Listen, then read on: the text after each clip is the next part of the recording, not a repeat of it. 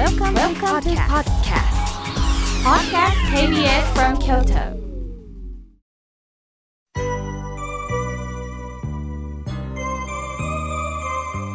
さあここからはたくさんのメッセージをいただきましたので順に紹介させていただきますまずはじめに滋賀県よりすえみさんからいただきました。みょうけいさん、おはようございます。毎週土曜日の放送を拝聴させていただきありがとうございます。2、3年前に畑仕事をしてラジオを聞いていたら優しい口調でお話をされるのを聞いてそれ以来毎週土曜日が待ち遠しく今では8時になると畑仕事の休憩時間にしています。私は特に悩みなどありませんが最近の車のトラブルが気になってアクセルとブレーキを踏み間違えて子どもたちの列に突っ込んだり店へ突入したりとか私も車を運転しているので人事ではないと心配になっております。イライラした時は妙慶さんのお話を思い出して心を落ち着かせております。友達にもそんな話をしています。妙慶さん、来月の11月5日の日曜日3時に米原市朝日の観音寺に来られて法話をされると聞きました。今からすごく楽しみです。お友達は誘って行きます。楽しみにしております。末見とのことです。ああ、畑仕事をしながら、そして休憩時間にこのラジオを聴いてくださってるんですね。本当にありがとうございます。そして、えー、メールをいただいたように11月5日の日曜日、えー、私は前原市の、えー、この観音寺様、えー、前原市の朝日にありますね観音寺さんちょっと山の上の方なんですけれどもここであのご法話のご縁をいただきました。えこの観音寺さんは石田三成がおられたお寺なんですよね。もう本当に歴史のあるお寺で、えぜひあのこれはどなたでも来られていいとのことなんですね。リスナーの皆さんお時間がありましたら11月5日日曜日前原市の観音寺さん石田三成さんのお寺です。ぜひ、えー、お越しくださいませ。ありがとうございます。さあ続いての方です。千本逆立ち売りさんありがとうございます。妙慶さんスタッフの皆さんおはようございます。毎週楽しみに聞いております。娘が高校3年生なんですが大学のオープンキャンパスに行ってきました。娘は将来ほぼになりたいという希望を持っております。親としては地元の大学に行ってくれるのが何何かと助かると思うんですが、かくいう私も岡山から京都の大学に行った身なので反対もできません。娘は京都の大学の雰囲気が良かったということで気に入っております。まあ頑張って志望校に入ったらなということで面白いですよね。千本逆立ち売りさんは学生の時はやはり岡山から京都の学校に行かれた。でも娘さんは手元に置いときたい。あんまり遠いとこ行ってほしくないと思うんですが、面白いですよね。娘さんも京都が行きたい、京都に行きたいとおっしゃった。もう気持ちはわかるんだけど、今度は親の立場になると心配なんですよね。どうかどうか、えー、独り立ちをさせてあげてください。必ずね、お父さんの期待に応えてくれると思いますよ。またどうなりましたか教えてくださいね。ありがとうございます。さあ、続いての方です。まどかさん、ありがとうございます。スタッフの皆さん、そして妙慶さん、いつもこの番組を聞いて、笑顔の練習をしております。とのことです。そうですか。笑顔の練習なんですね。ありがとうございます。これからもどうぞよろしくお願いいたします。さあ、続いての方です。特住所の徳子さん、ありがとうございます。妙慶さん、いつもいいお言葉、ありがとうございます。京都市バスに乗った時のことでした。半分以上外国人がおられました。そこにお年寄りがたくさん乗ってこられました。外国人が席を譲ってっておられたのですごく嬉しかったですとのことです。そうですか。こんな光景を見るとほっとしますよね。お国を越えてやはりいたわり合うという気持ちは本当に持っておられるんですよね。その光景を教えていただきまして嬉しいです。ありがとうございます。さあ続いてのお方です。くんだみえさんよりいただきました。祖母が101歳で亡くなりました。祖母の死が悲しくないんです。それどころかほっとしたというのが正直な感想です。私の性格は変だなということは分かっているんですが本音は隠せませんとのことです。まああのきっと死というものをねあの久田美恵さんはあのお仕事柄本当に関わっておられるからこそ悲しいという感覚をお持ちではないと思うんです。どうしても私たちはね、あの、死というものは悲しい。消えて死んでしまって悲しいというね、あの、どうしてもそういうイメージがあるんですが、人間は必ず生まれたということは、やがて死ななければいけない。そういう意味で冷静な感覚で見送られたのかなと思いました。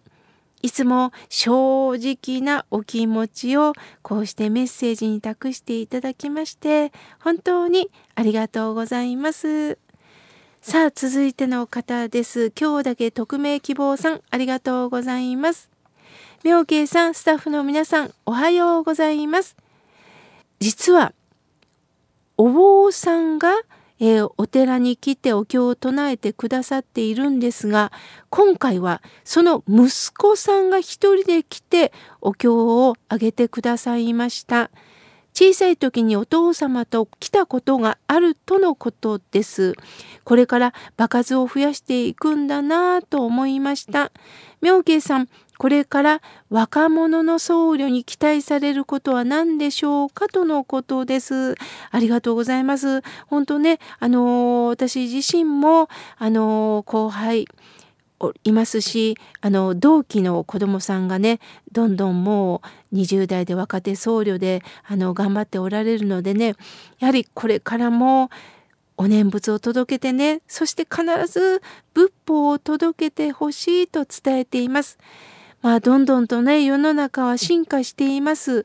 すると、なんかこう、機械とか AI とかそちらの方が重視されて、人間が取り残されそうなんですが、この人間の温度、温かみというのは人間、そして動物さん、植物さんしか伝えられないと思います。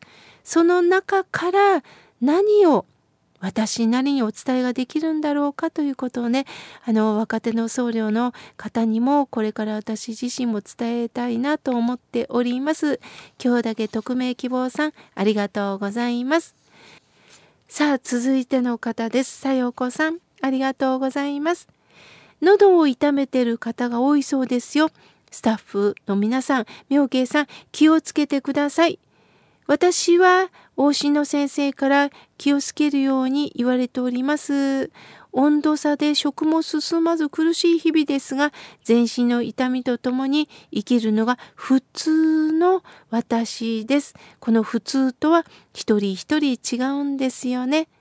今日は隣の小学校から1年3組です。美味しい給食いただきます。という声が聞こえて、思わずにっこりいたしましたとのことです。そして、こう、お隣の声、いろんな声を聞きながら、さよこさんなりにいろんなことをね、感じ取っておられるんですね。ありがとうございます。さあ、続いての方です。奈良より、もみじさん、いつもありがとうございます。えプレゼントの応募とともにハガキを書かせていただいております。気温の上がり下がりとともに体調が変動しやすいのでどうか気をつけてくださいとのことです。あ釣り合いさんが羊羹がお好きなんですね、えー、釣り合いさんのために羊羹希望と書いております当たるといいですねありがとうございますさあ続いての方です。メールをいただきました。岡山県のワイドビュー南京さんありがとうございます。私は60歳になりました。60になっても変わらず片手に小豆バーをいただきながら生きていきますとのことです。そうですか、そうですか。いや、あの、私もね、先輩によく聞いてました。60になるとね、景色が変わるよってよく教えていただいておりました。えー、ワイドビュー南京さん、どんな景色で紅葉を楽しめますかね？また教えてください。さあ続いての方です。ラジオネームあんずちゃんさんありがとうございます。妙慶さんの爽やかな声に癒されています。そばで一緒に悩んでくださるのが仏様です。